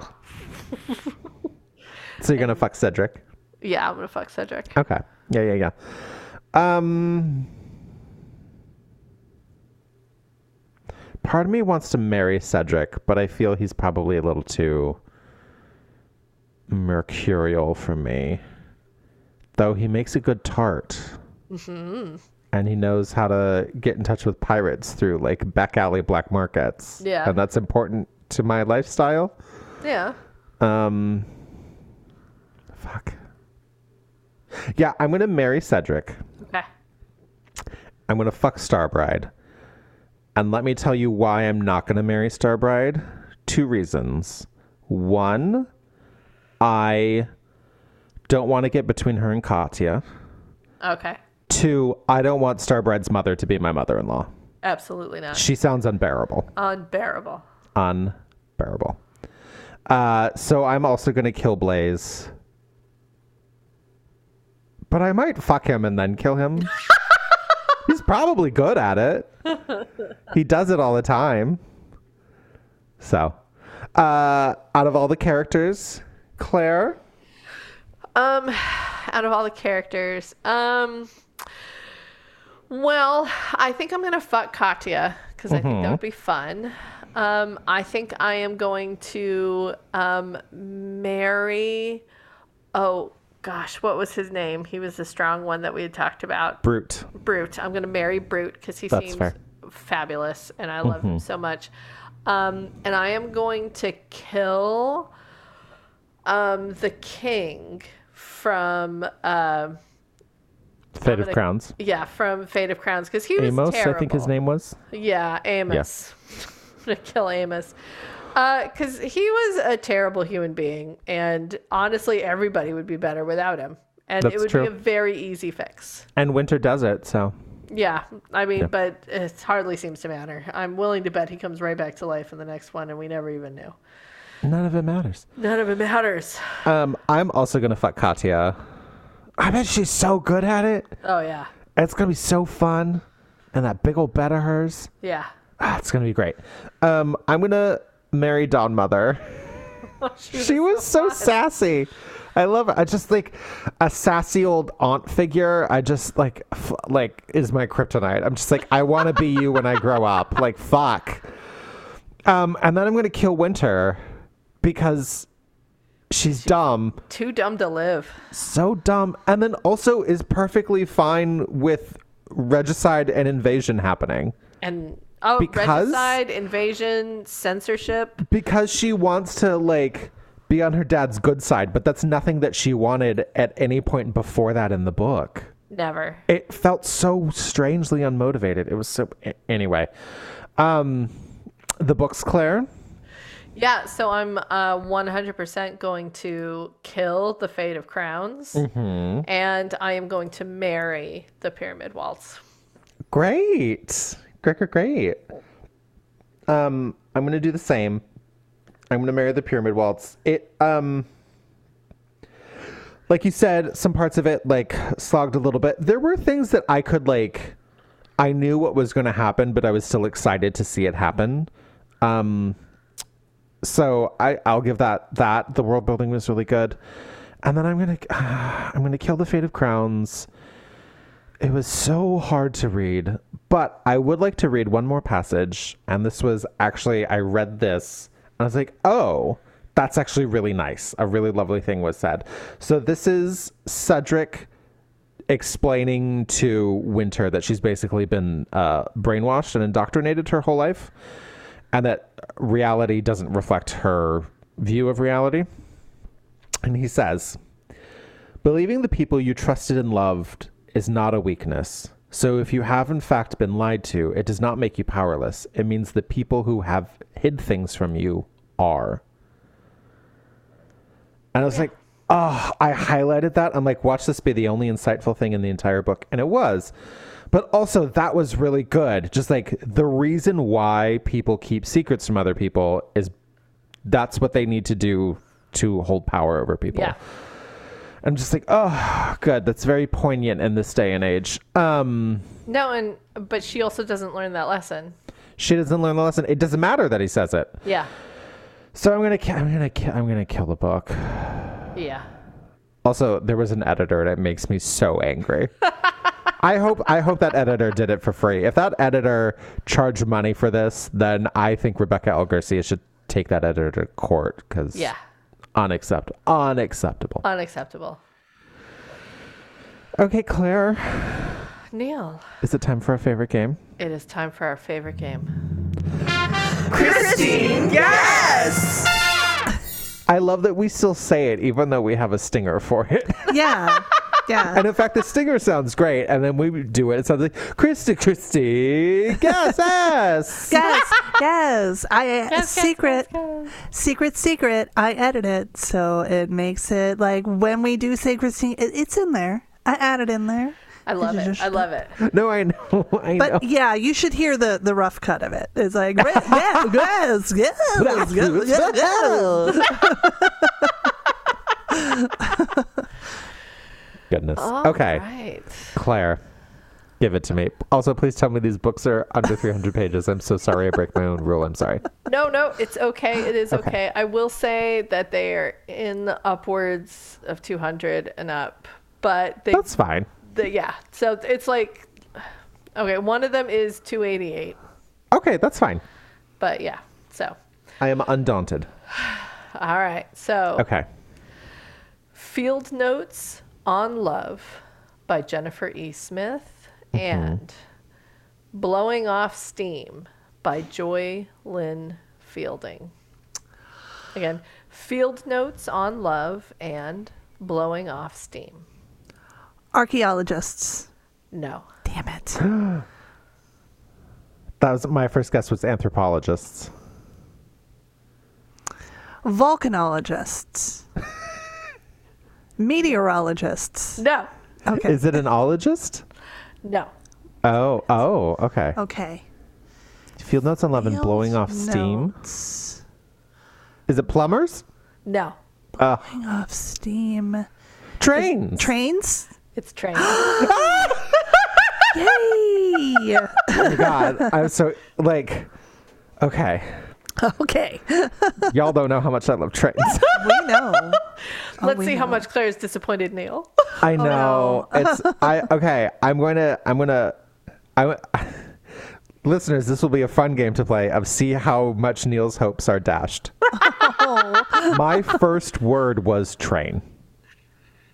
That's how much I love trains. When I was young and I was bored at a restaurant, I would make my mom draw me pictures of trains. And when that wasn't good enough anymore, I made her draw pictures, uh, draw people inside the windows of the train as they were riding the train. I love trains. Oh my god.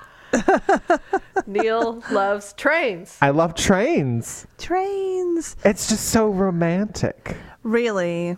It's yeah. a romantic way to travel. And I think it's because, I mean, I'm sure people on the East Coast are like, what the fuck are you talking about? I, live in love the train. California. We don't have them. They're so romantic. And over there, they're old world to me. Absolutely prefer the train. I was just on a train. I took Mm-hmm. the train from Philly to Boston and it was lovely. Great. Lovely. Yeah. And I'm sure we've told the story about when Claire surprised me because she knows how much I love trains as a, a birthday gift or something. She's like, I'm whisking you away to Reno on the Amtrak. And we went through the Sierra Nevadas and it was gorgeous. It was. It was so beautiful. gorgeous. And then we had our own cabin on the way up, which was beautiful. And then on the way back, we were in steerage. But even that, there was more leg room than on a plane, and you can still get up and walk around and shit. And yeah. Uh, indeed. I love trains. Yes. I love trains. Okay, I'm so excited. Love a train. Oh my god. Okay. What? Oh, Are Mm. these both set in current times or are they period pieces? I mean, here's Claire Rice, who just verified that there was trains involved. Oh, okay. Like, I did none the rest of research. I okay, see. great. Uh, like, both have trains on the cover. Oh God. Okay. The very and one is straight and one is queer. yes, one is straight and one is queer. Okay. And one of them has, uh, like, and both of them have like a train in the description, but I I barely read the description. The trains on the cover, how modern do they look? Um, one of them is very modern. Mm-hmm. The other one is not. But the Great. man is modern Oh, and has no shirt. well, that's fine. I get the feeling that these are both modern. Like they both. Oh, okay. now. Okay. Okay. I know they aren't, but I hope one of them is like a murder mystery train. Yes. And then a real murder happens, and then two people fall in love. Look, there was one book that did have that, but I didn't pick it because it was uh, 400 pages long. That is fair. And then there was another book that I almost picked that was the gay version of that book, but that p- book was 800 pages long. Oh and my I was God. like, How? There's no reason for that book to be that long. Yeah. yeah, that's two books. Part of me thought like maybe it's not. Maybe that's a mistake, but I didn't want to buy it to find out. That's fair. That's yeah, fair. that's good choices. Sometimes I make good choices. sometimes. Sometimes. well, thank you so much, Claire. No, thank you, Neil. Thank you, Christine. Thank Thank you so much. Christine. Thank you, listeners. Thank you so much, listeners. You are marvelous people, and I hope you enjoyed our whiskey fueled rants about these books. Uh, please be sure to tell your friends, your lovers, your handmaidens about us. And if you can, if you if you feel you're able to do so, maybe support us on Patreon, patreon.com slash fmklitpod. You have to type in the whole URL. It is hard to search for us on Patreon because we say dirty words. Dirty, dirty. word. Dirty, dirty words. And thank you, authors. Thank you so much, authors. I know we rip into everybody, but we also know like how difficult it is to put your work, your ideas, your thoughts out into the world. And all that we ask is that you maybe go ahead and pay for an editor. Yeah. Yeah, yeah, yeah. And hey, you know, not just your best friend. It's it's fine. Maybe Yes. maybe five editors. It's cool.